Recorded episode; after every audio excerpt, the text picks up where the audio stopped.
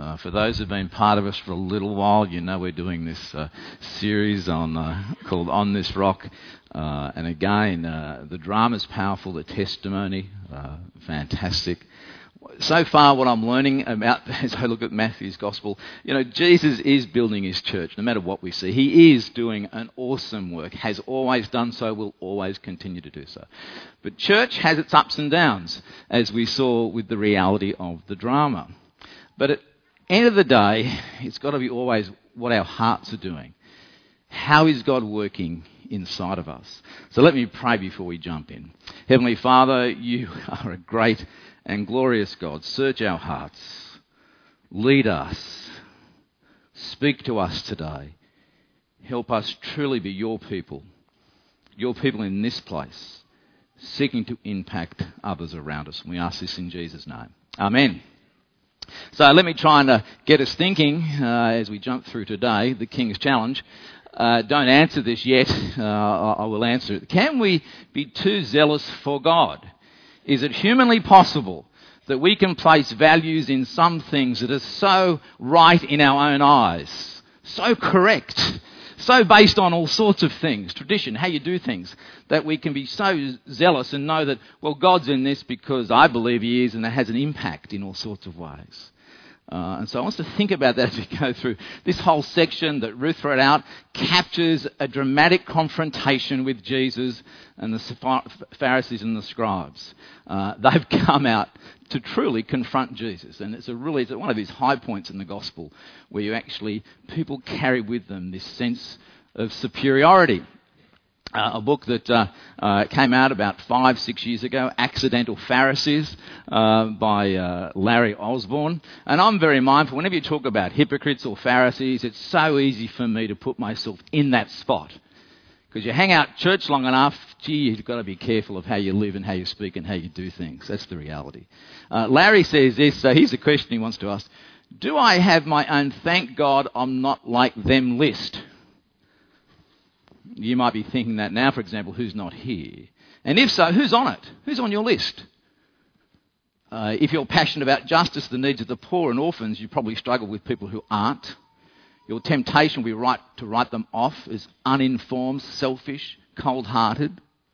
Don't fall for it, he says. If you live green, care for the planet, recycle, and ride your bike to work, you'll be tempted to look down on those who don't if you spend more time than most thinking deeply about theology, read books written by dead guys, and do your Bible study in original Hebrew and Greek, uh, Greek, you'll be sorely tempted to look down on those who don't, and those who think the last book in the Old Testament was written by an Italian barista named Malachi.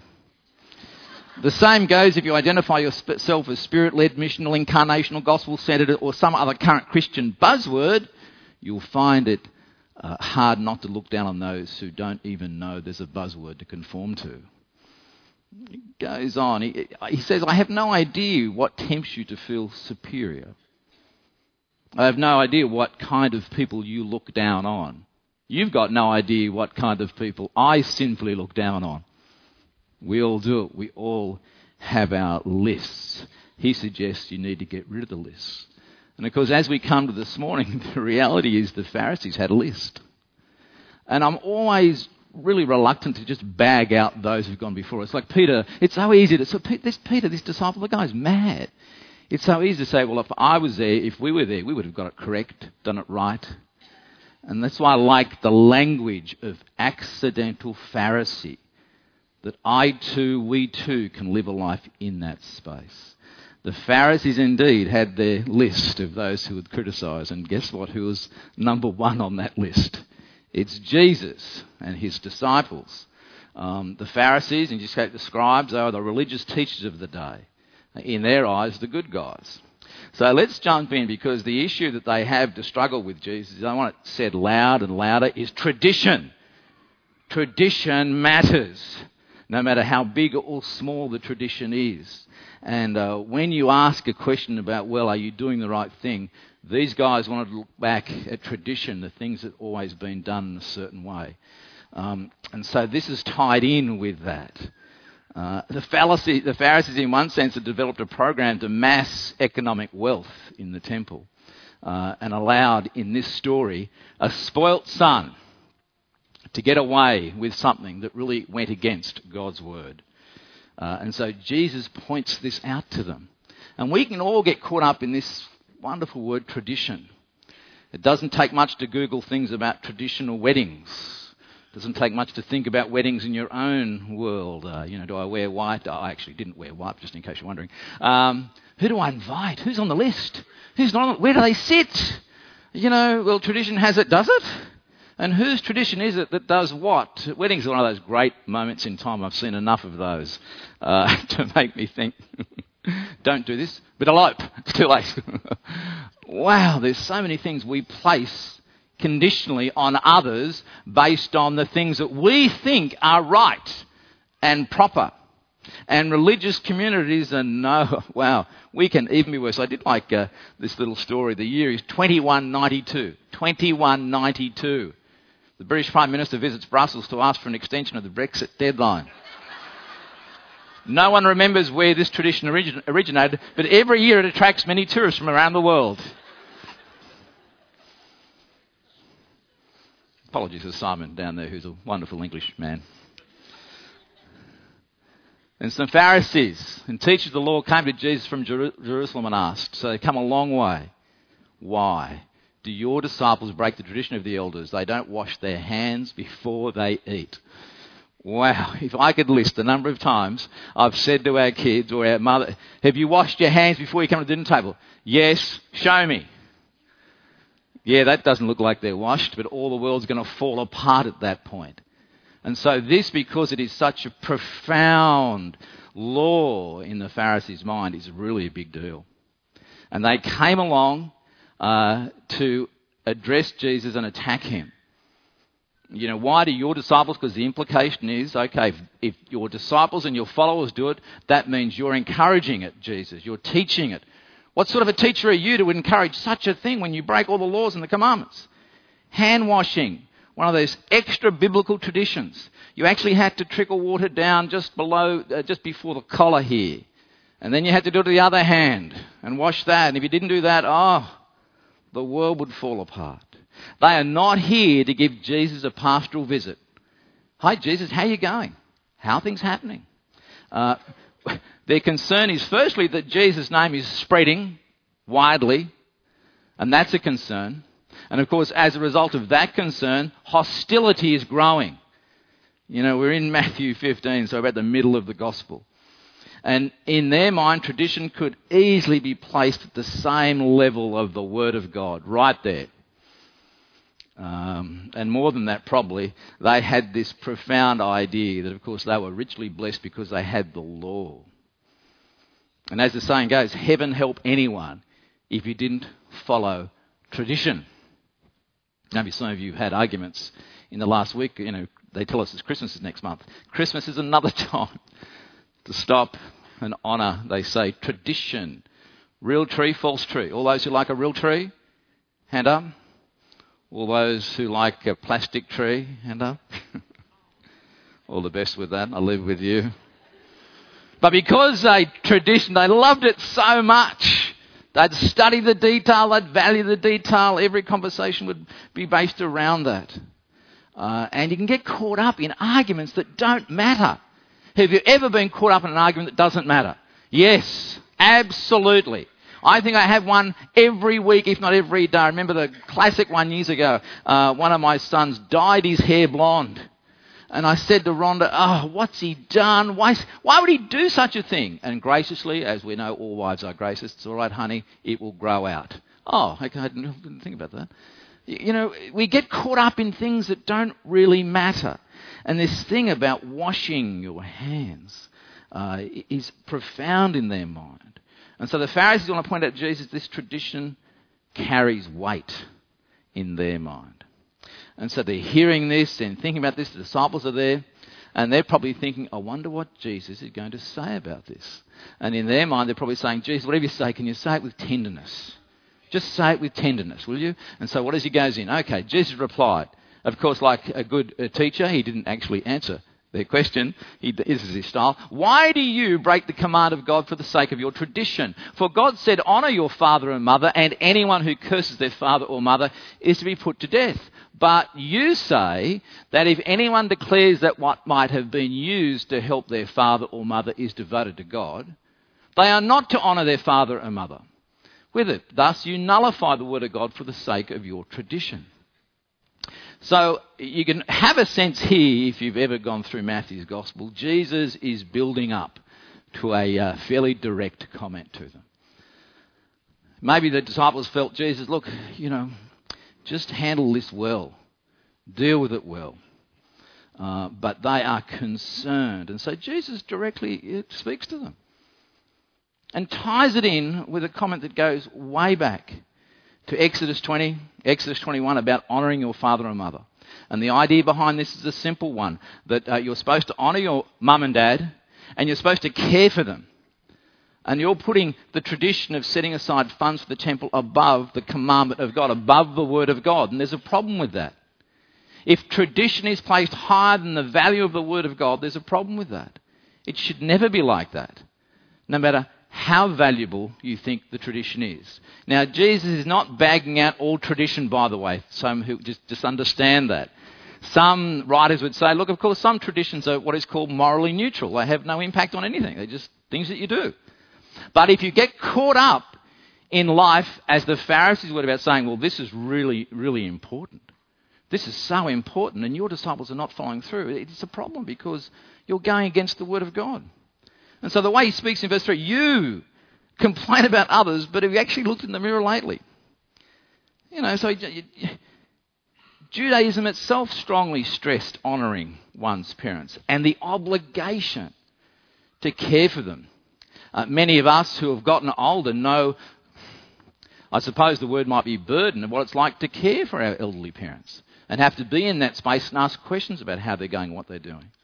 Uh, Jewish teachers would often legally debate and debate and debate these things that didn't really matter. And yet, Jesus speaks to them directly. Why are you so concerned with these things? It shouldn't surprise you. He's already uh, said some things only a few chapters ago, in Matthew 12. Make a tree good and its fruit will be good, or make a tree bad and its fruit will be bad, for a tree is recognized by its fruit. You brood of vipers. Great phrase. I don't know you've uttered it recently to any other group of leaders. He's already said that in Matthew 12. It shouldn't surprise you that once you get to Matthew 15, he's going to have an extra word. He's going to say it again in, in Matthew 22 and 23. Uh, it has always been what happens in the heart that matters. You can stand and say all sorts of things, and your heart can be far from God. You can promise all sorts of things, and your heart can be far from God. Uh, and that's the issue. Jesus is concerned about what they're trying to do with things that have little value, and so he absolutely gets stuck in. You hypocrites. Isaiah was right when he prophesied, prophesied about you, and that goes back to Isaiah 29. These people honour me with their lips, but their hearts are far from me. They worship me in vain. Their teachings are merely human rules. This is the first time in Matthew's gospel that Jesus had dared use that word hypocrite. And I don't know that I need to explain to you that much what that word means. Say one thing, do another. Don't follow through on what is going on. You hypocrites. It has already been said from days gone by about those things that matter. Isaiah 29:13. Jesus quotes those words. And they're guilty because of what is on their lips. There's no deed or action that's following through. They're just saying lots of stuff. In fact, Jesus makes the point Isaiah's already prophesied about you hundreds of years ago. And so he's warning them about valuing and following human tradition without understanding the Word of God and worship me in vain. Uh, they live with this so called outward appearance of purity. We know what that can be like, and yet inwardly, man, they were corrupt and sinful just like all of us. You can say lots of things. You can say the right thing without meaning it, can't you? Yes. Isn't it always the heart and mouth? Despite their good words, they lack good works. What we speak, and Jesus has addressed this again and again, the things that come out of our mouth are directly connected to the heart. The good and the bad, the things we should say, the things we shouldn't have said. Why did I say that? I should pull back from that. Uh, the Pharisees, though, frequently determined morality from taking from tradition by demanding that we should value that even often above biblical principles. And so Jesus, what he's doing, he's taking all these ethical principles out of tradition and placed them firmly straight into the Word of God. Those issues, they worship me in vain. You hypocrites, we know the truth. We know, and I know this because I concede in myself. So I've said that first, haven't I? Yes. I can come to church, praise the Lord, hands up, sing loudly, and my heart and mind can be on a different planet, and no one would know, would you? And guess what? If that happens to me, it can happen to you. Not that it ever has. Not that it would, but it's so easy to come here. It's so easy to stand on the platform and speak like I'm doing this morning, or lead, or sing, or dance, or drum, or play. And to go through those motions and to think, wow, deep down my heart is in another place. Honour me with their lips, but their hearts are far from me. They worship me in vain. I mean, we all know there's no substitute for genuine, heartfelt devotion. And you'll all experience that in all sorts of ways. And you'll all express that in all sorts of ways. You know, I, have been around church long enough to know that some people like to raise their hands because that's how they express themselves. Praise the Lord for that. Other people sit there firmly and think, why are they raising their hands? I don't like that. I don't like the style, the music, the sound, the volume, the backdrop on this rock, the drum kit. Don't get me started on the drum kit. You know, can't you, you know, it's, it's hard to imagine it that we have drummers in church life. Wow.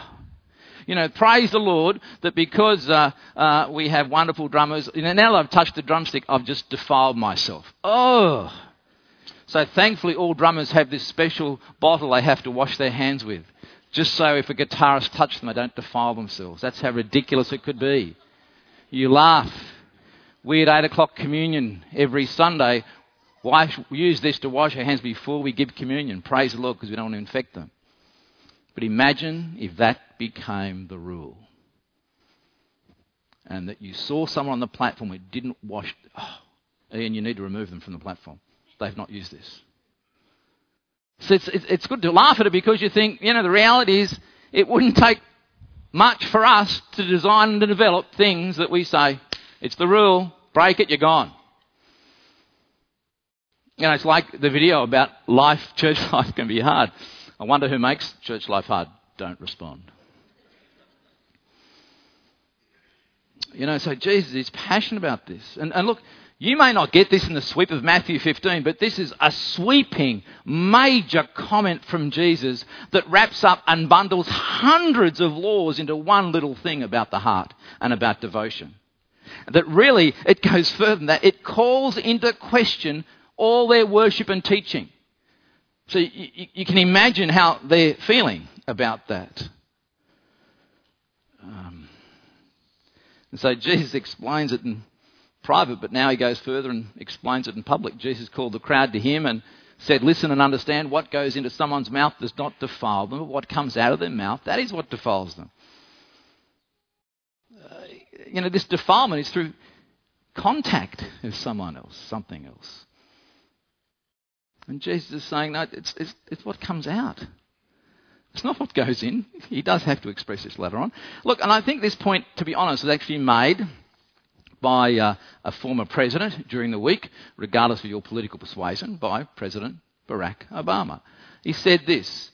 Uh, are you thinking? Well, actually, he said the word woke. I find it's a strange word, but anyhow, if you need to Google what it is, you can do that later yourself. Do you think you're woke or affecting change because you call things out on social media? Uh, Mr. Obama took aim at those using social media as a form of activism. He also urged young leaders in America not to make the same mistakes as those who are now in charge.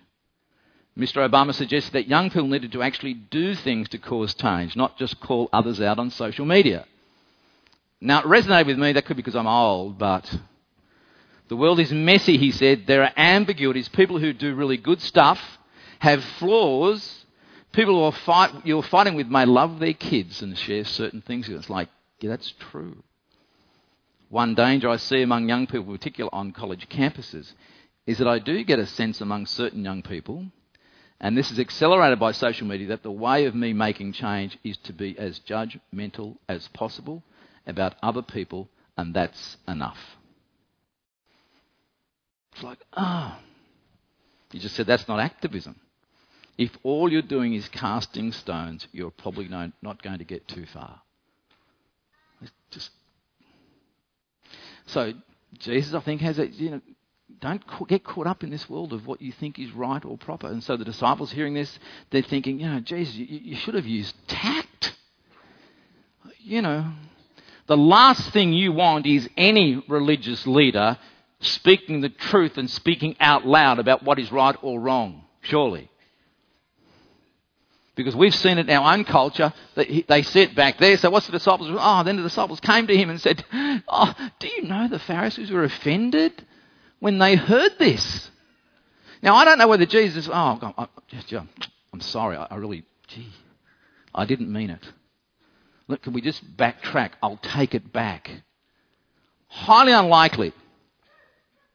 And I think not only is it highly unlikely, I think when, you, when you're on the road to crucifixion, I'm guessing it really doesn't matter by now what you're going to say about what others are doing and how wrong they are.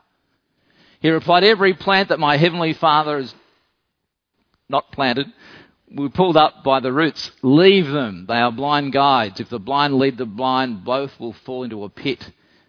That doesn't surprise us, I hope. You know, speaking like this can alienate others. They're not planting in God's vineyard. They're the blind leading the blind. And they will face the judgment of God. And we don't want to hear that. And my guess is you don't necessarily want me to call out sin, but what if I don't call out your sin? Not only will I stand before the Maker and say, Why didn't you call out the sin? But you'll stand before our Maker and say, Why didn't you do something with your sin? It's major issues. I'm not surprised they're offended. You shouldn't be surprised they're offended. Instead of, God, instead of Jesus apologizing, he actually declares the rejection of them. Their rejection. Uh, you can just write down Isaiah 60. Isaiah 61. Go and read about why he's quoting this. You claim to be the people of God, but you are not. You make oaths, you make promises, you make it harder, and you do not follow through on what you should. And you will, there will come a day when you'll be condemned before God. It's like a full stop. And Jesus is not going to back away from that. I don't think he's concerned that he's shaming the influential teachers of the day. You can go back and if you're into Matthew's gospel, you know, you might remember Matthew 7 that why do you look at the speck of sawdust in your brother's eye and pay no attention to the plank that's in your eye? Why are you so good at pointing out their fault and you don't even acknowledge what's going on in your own life? You know, Jesus has contempt for these teachers. Leave them. They're blind guides have nothing to do with them. If you follow them and follow where they're going, and we see that in contemporary world and contemporary culture, if you want to follow them, that's going to take you down a certain path. Don't. Don't. If the blind lead the blind, both will soon fall into a pit. Uh, you are never going to be thanked for speaking out. Never going to be thanked. No matter who you are, no matter what, you're going to be criticized and you'll probably suffer some form of uh, persecution. You know, Stephen in Acts 7, how did he do it? Stephen Acts 7, you stiff necked people. Your hearts and ears are still uncircumcised. You are just like your ancestors. You resist the Holy Spirit. And their response, when the members of the Sanhedrin heard this, they were furious and gnashed their teeth at him. They couldn't. Polycarp, one of the early disciples, going way, way back, might have been someone who was responsible for putting together the New Testament. Because of his refusal to honour tradition and burn incense to the Roman emperor. What happened to him? He was sentenced to burn at the stake. History says that the flames didn't kill him, so they stabbed him to death. John Wycliffe, a name many of you might know, persecuted for his stand against papal tradition and authority. And you can go way back, it just again and again. Tyndale, and the list is endless. Isaiah 3, very early in the book of Isaiah. My people, your guides lead you astray. They turn you from the path. What do you mean to the leaders, he says, by crushing my people and grinding the faces of the poor, declares the Lord Almighty. This is not new when Jesus says, You cannot do this. They, their hearts are far from me. And we need to realize that we can be in that same space.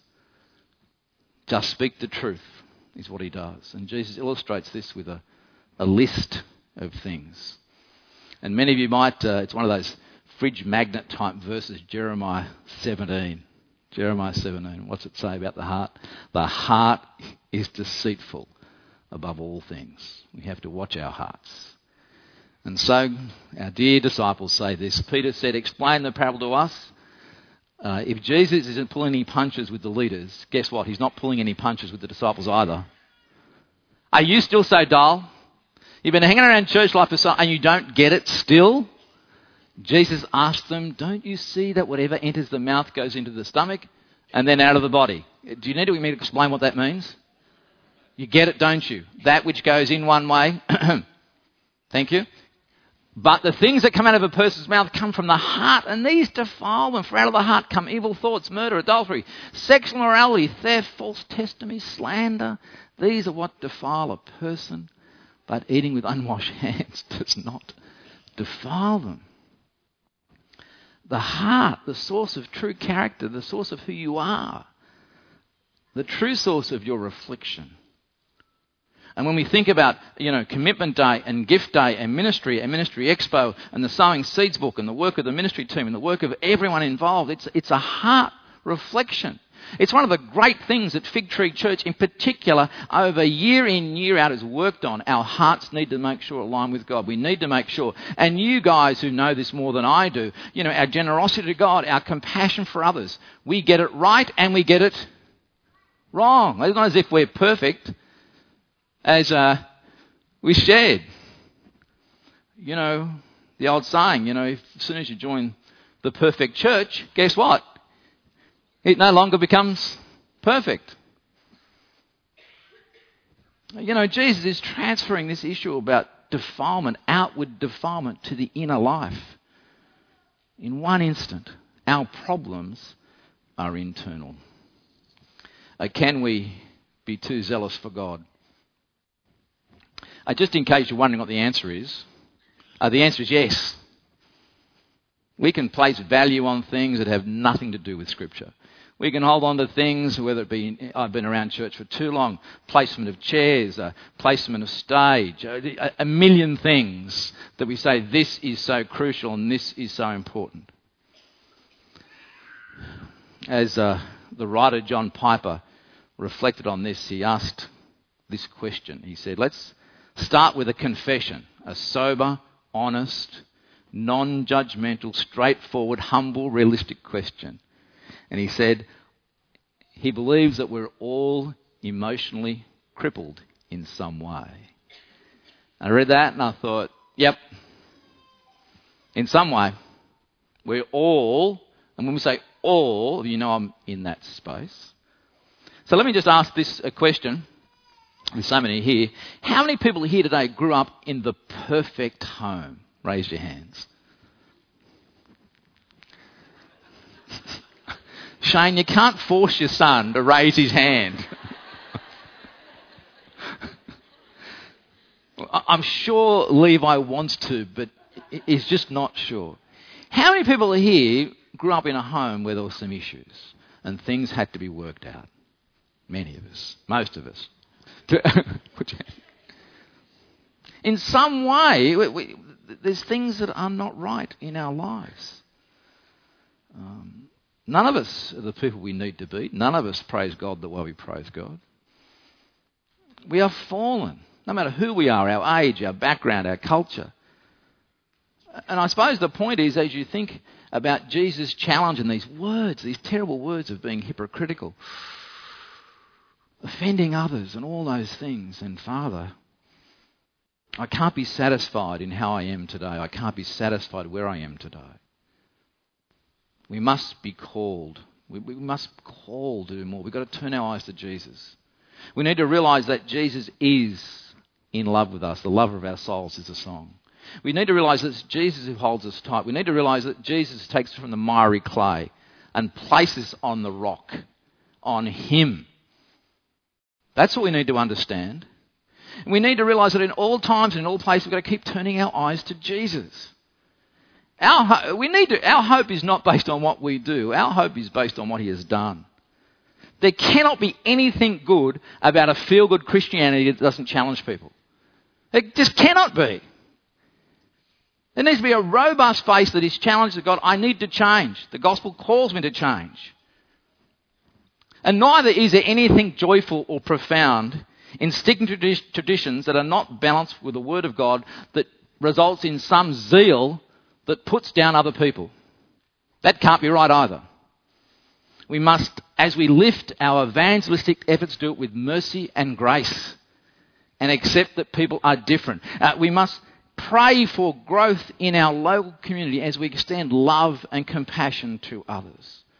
But above all, as the kingdom of God continues to break in here and beyond, we must realize that God is doing a great work as He builds His community, as He builds His people, as He builds a new church on Him as we keep our eyes fixed on Him. Amen?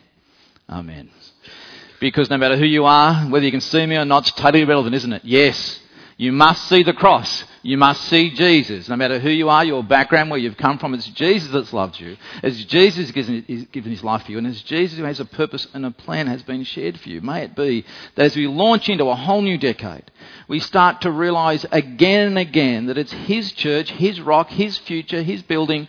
And we do all these things because our hearts are turned towards him and our eyes are firmly fixed on Christ, our great Redeemer let me pray. Father, we thank you for our time together. We thank you for everyone gathering, Lord. You are a great and awesome God. May it be in years to come we look back at moments like this being reminded that not only we are called to turn our eyes to Christ and Him and not those things that hinder that, but indeed you love us because your word tells us that. It is firm, it is secure, and it does not change with the whims and waves of this world. And for that we give you thanks. And all God's people said, Amen.